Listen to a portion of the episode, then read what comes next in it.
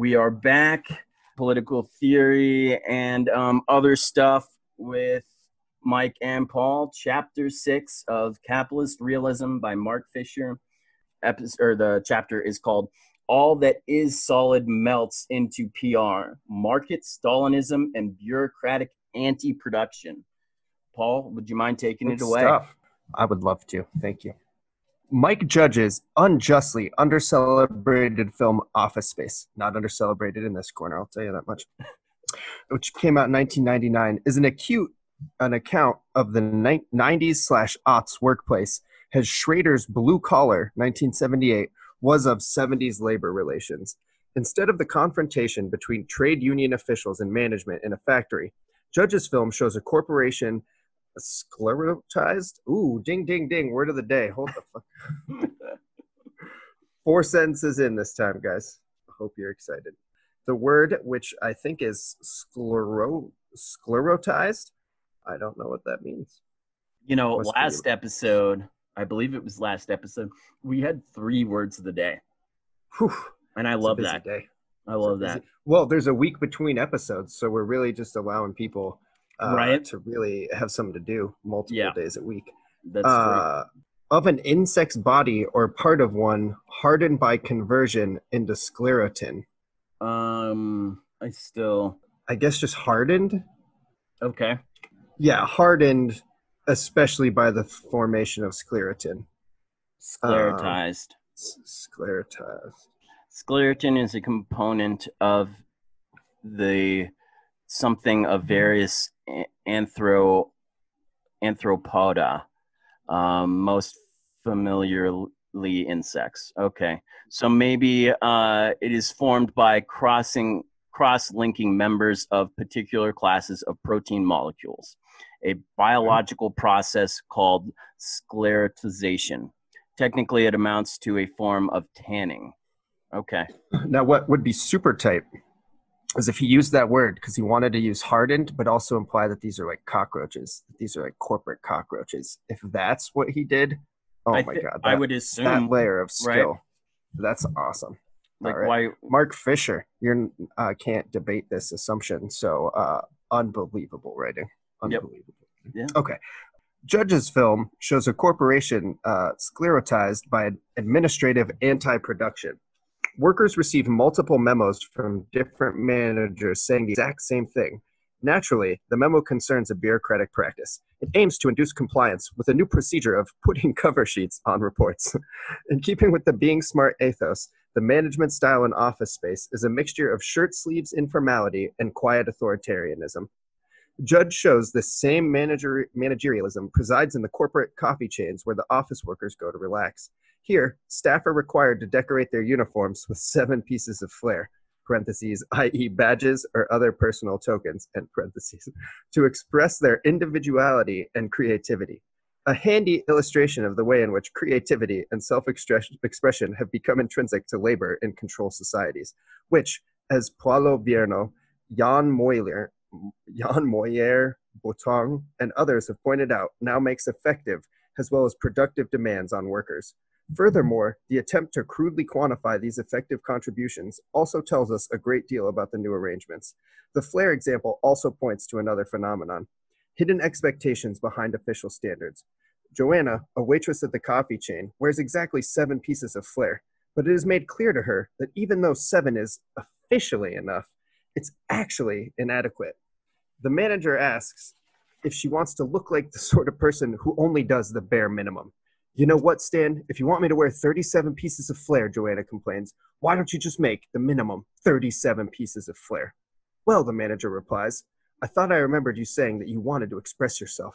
Enough is no longer enough. This syndrome will be familiar to many workers who may find that a satisfactory grading in a performance evaluation is no longer satisfactory.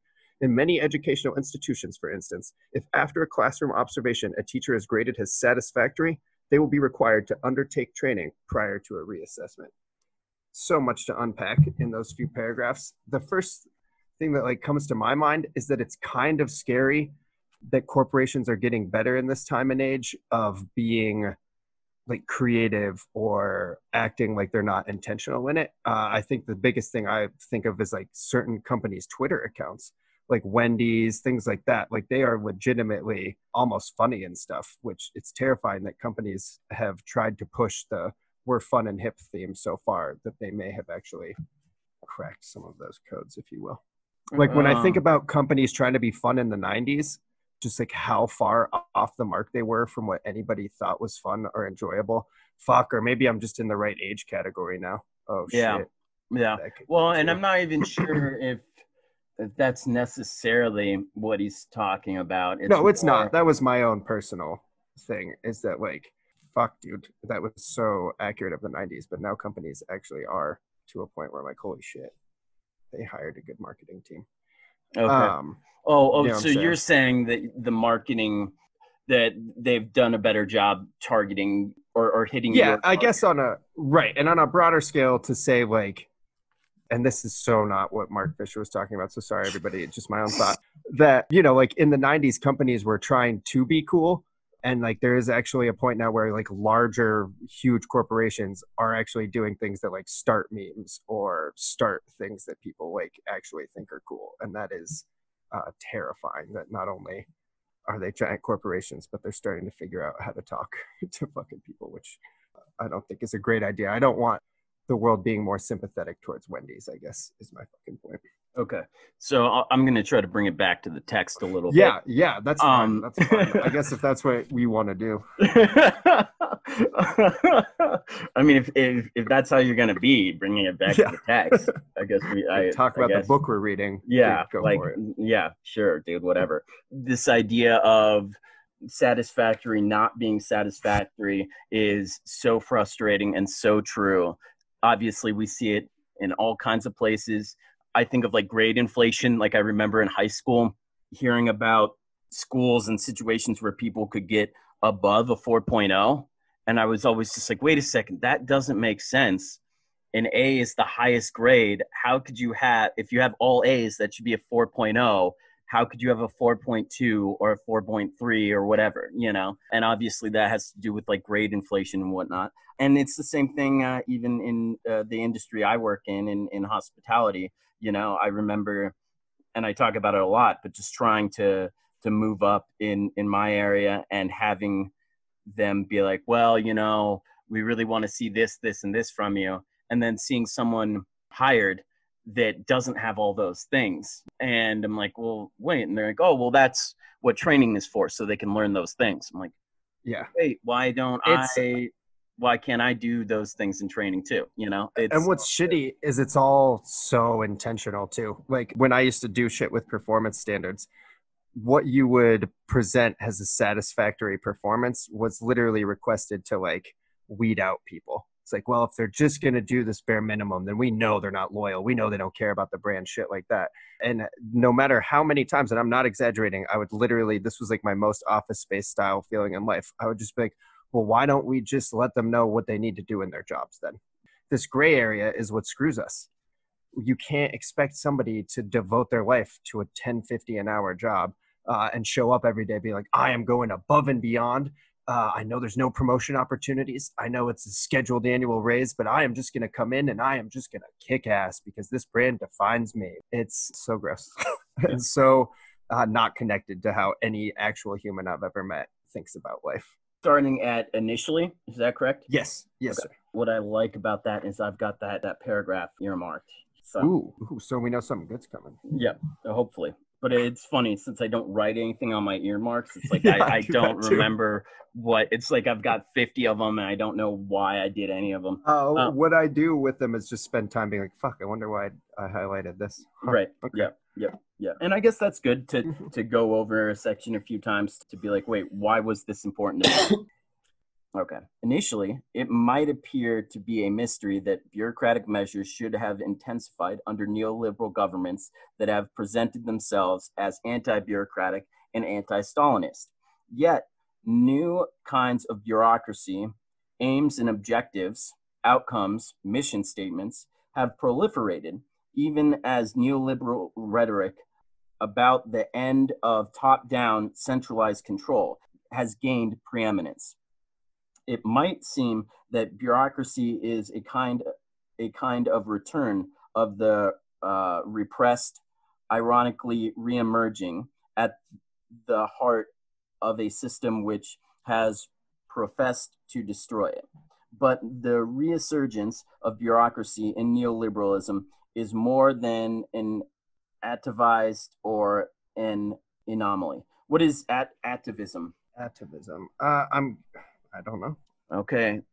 I used to guess, but now that Second I'm word of the day. recording, now that I'm recording, not knowing what these words mean, uh, I've got to be more hesitant. Uh, will you look it up? What I have is yes, a tendency to revert to something ancient or ancestral.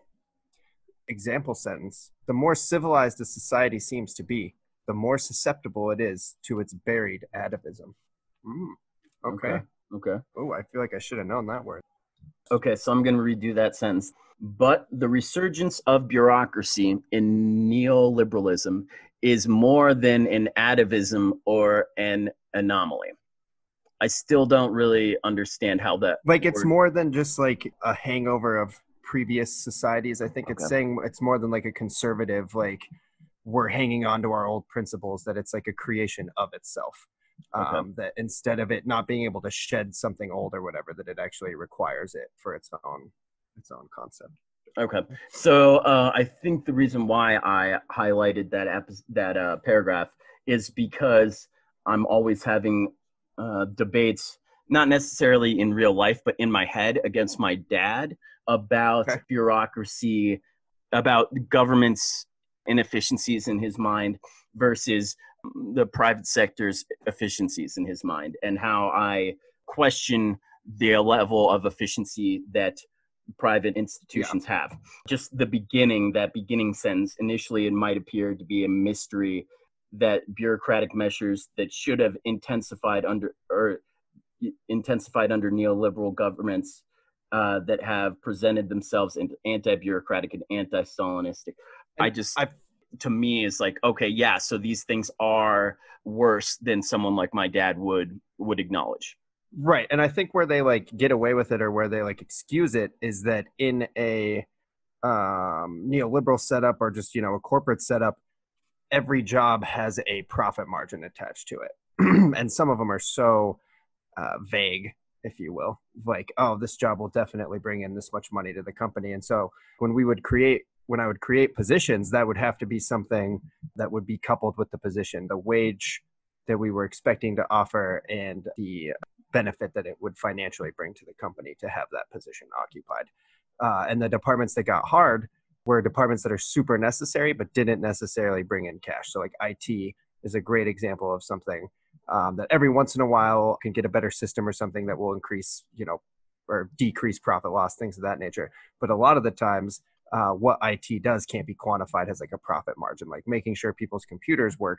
While obviously that's necessary, it's hard to be like, well, that will add eighty thousand dollars to the company this year or whatever. It's just uh, same with HR, another thing that doesn't add explicit profit to a company. But obviously, if it wasn't there, the company would hemorrhage money in certain ways, lawsuits, shit like that.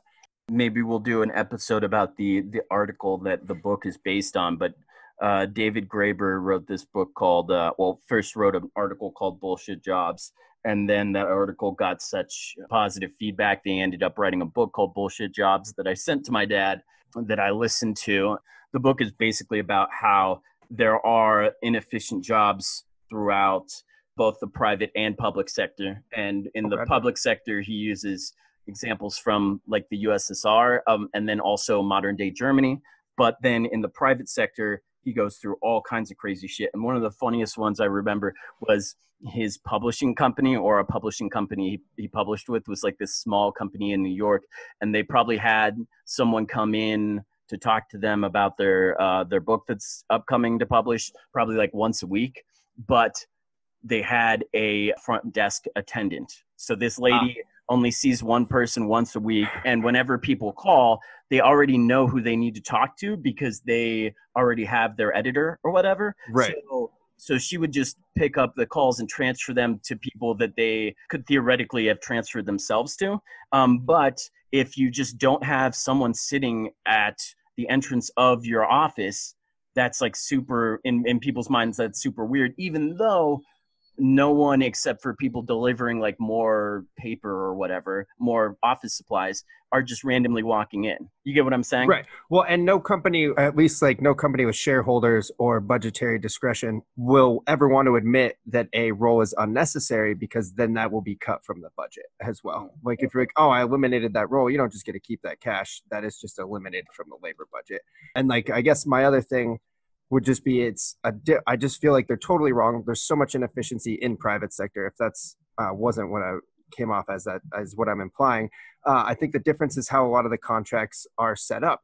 With the government, you're given money uh, in a lot of situations like a, a budget is laid out ahead of time via you know legislation or decisions within that bureaucracy and then you have to supply jobs until you meet that budget. And i think that view that difference of view is what gets a lot of people stuck. Like oh they're just adding jobs to get to the budget whereas in the private sector while there's useless jobs they have that like uh, perspective of looking like every job is geared towards profit sector even though a lot of it is like made up um, like you know the companies i've worked at there are so many positions where you know a manager or a director will just be like i just don't want to do this part of my job anymore so i'll hire somebody to do it. And they can make it look like that's necessary when realistically it's not government. Like i said i think it is just the different ways that they are funded um, have led a lot of these like hyper capitalist people into being like well see they just waste money they take money and they you know.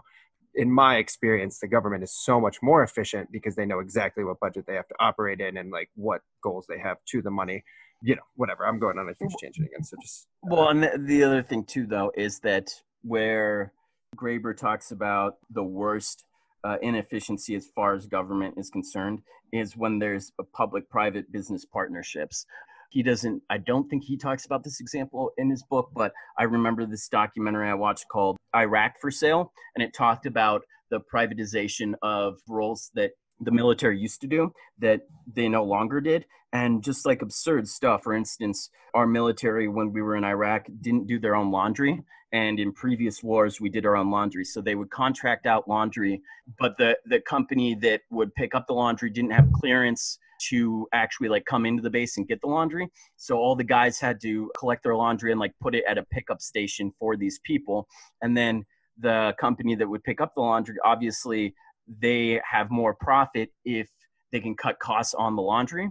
And so they were doing such a shitty job at washing their laundry that the um, soldiers were ending up washing their laundry by hand at the base.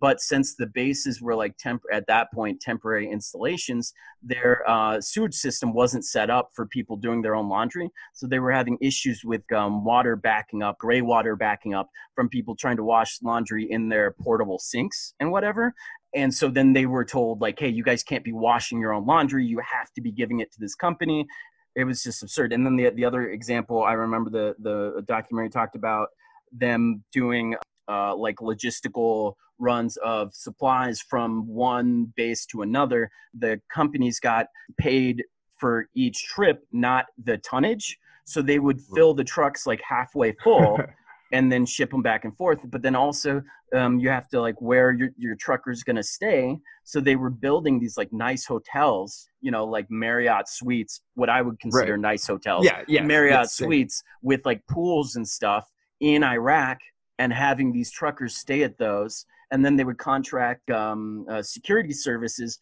to escort the trucks back and forth.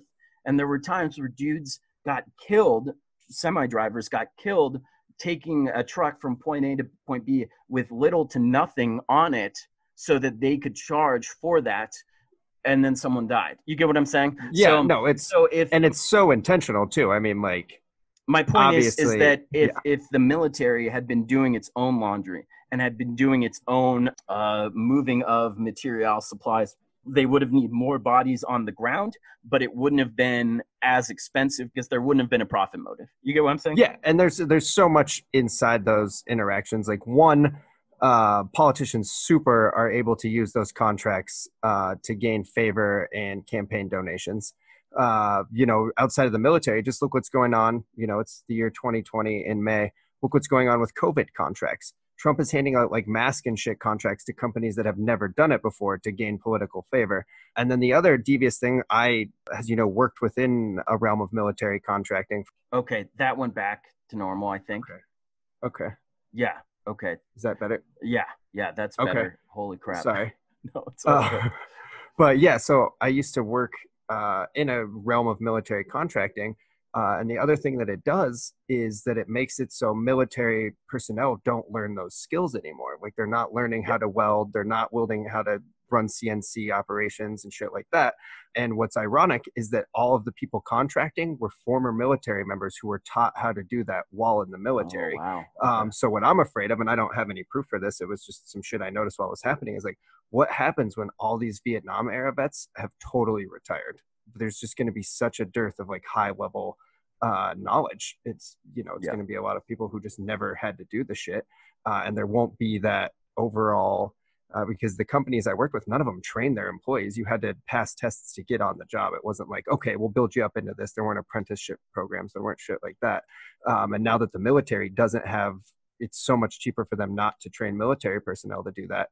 Uh, I, I really do think in like five to 10 years, there's going to be, Hopefully I'm wrong, but yeah, but a huge shortage of people who are able to like maintain naval vessels and shit like that. I, I think it'll be interesting. hopefully hopefully in five or ten years we'll just be like oh well we don't have people that have the knowledge to to take care of this stuff so let's just not let's let's bring them in you know let's let's make new um coral reefs with them you know how they turn them into that. hotels. yeah whatever just know? like get rid of them i would love Yeah. to see the majority of our military decommissioned Unfortunately, I think that they'll just have people who don't know what they're doing do it. So we'll just have like random battle Yep. carriers and shit sink, uh, Yeah, or nuclear maybe, meltdowns and maybe. shit. or, or or we'll like contract like internationally so we'll have Yeah. like people that are supposedly our like rivals or whatever Right. you know, like welding, like repairing our our battleships, you know, so that we can we can patrol the waters by their their countries. you Mhm. know.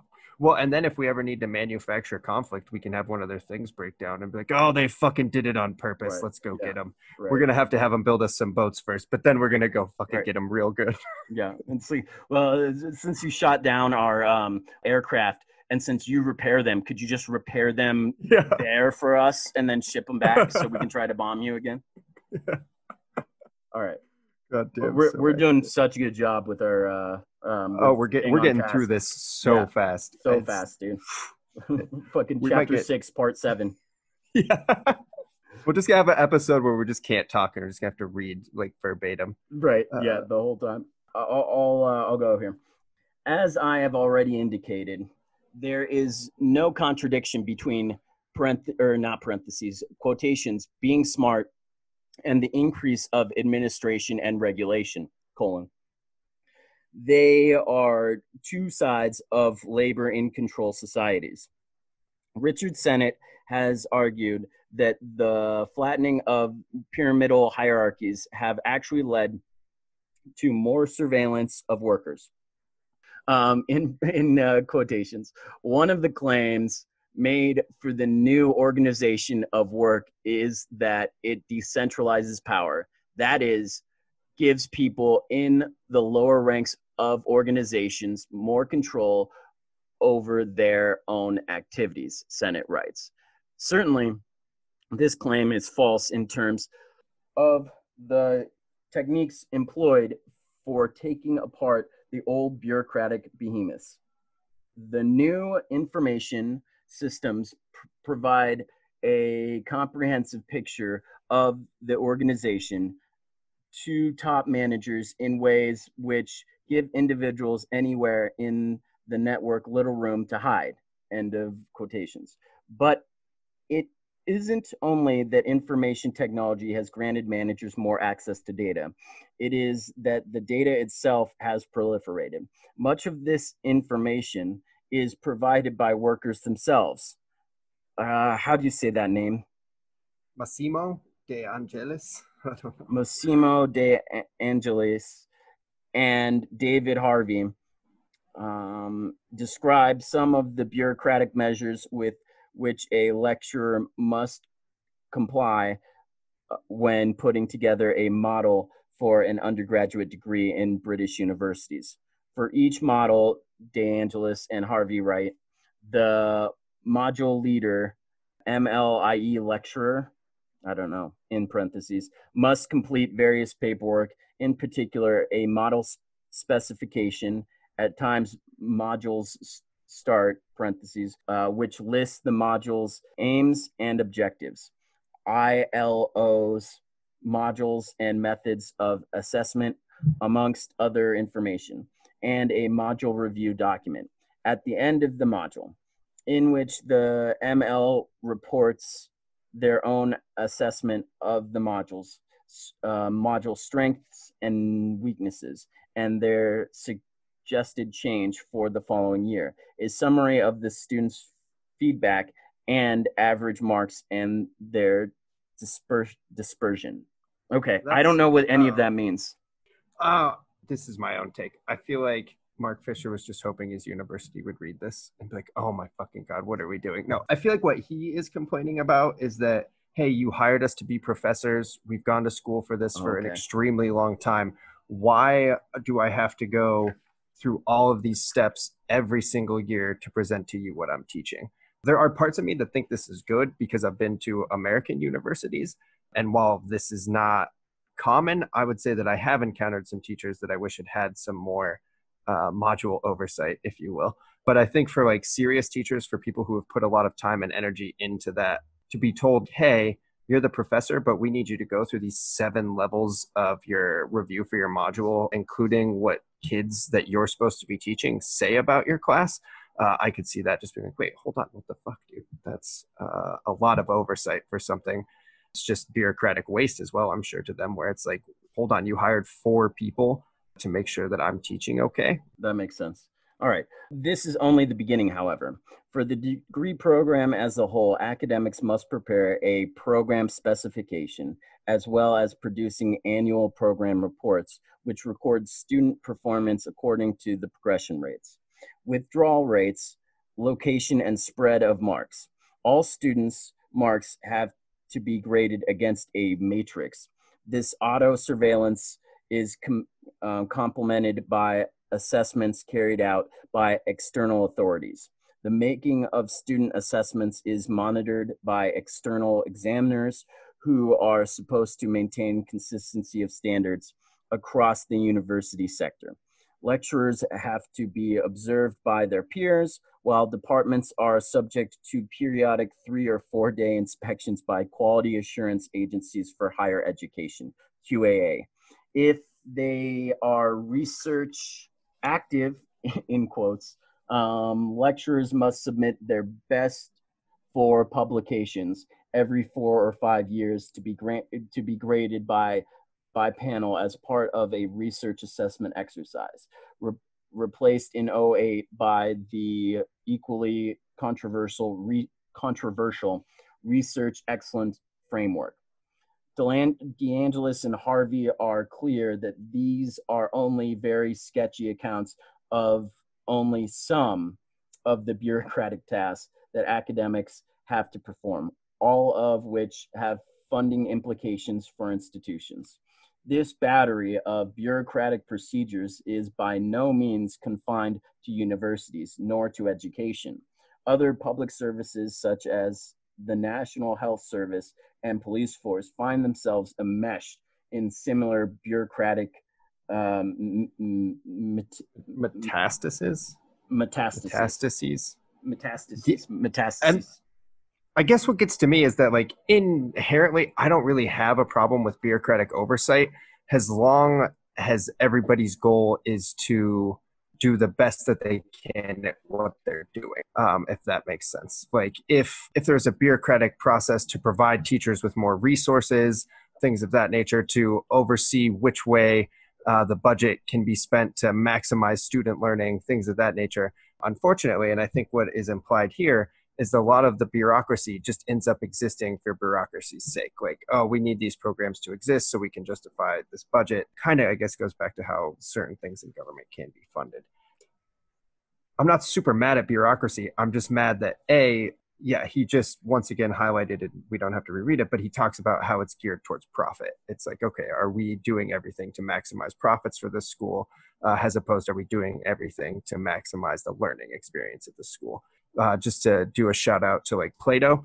Uh, that is one of the things, you know, a lot of shit that he talks about in his Utopia is pretty silly. I think the thing I like about it the most is letting people uh, follow what they're best at. like that seems to be a thing that gets overshadowed in bureaucracy is that people are uh, hindered with things they're not good at um, that slow them down at what they are good at i.e teachers might not be great at having all of their things reviewed seven times that doesn't mean they're a great teacher now their teaching is being lessened because they have to spend so much time doing something they don't care about at all yeah, and you know. you know, I remember, and I'm sure it's gotten way worse, but I remember us being in high school and having so many days be spent on preparing for standardized tests yep. and learning how to take that specific test properly and efficiently, rather than continuing to teach their um, uh, what's the word I'm looking for?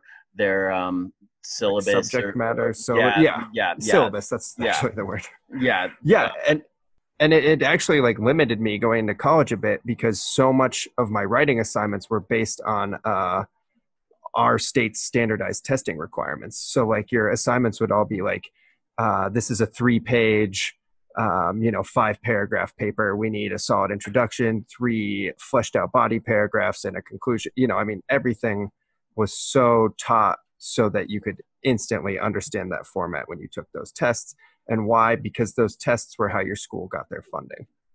Right. Which and like, they would get their funding cut if yes. if yep. it wasn't how um, the state right. thought it should be which was part of what no child left behind unless that child is in a poor or urban environment was right. the full name of the program right. correct right um, so that is going to wrap us up for today part one of chapter six uh, next episode we will be starting midway through page 42 on uh, capitalist realism.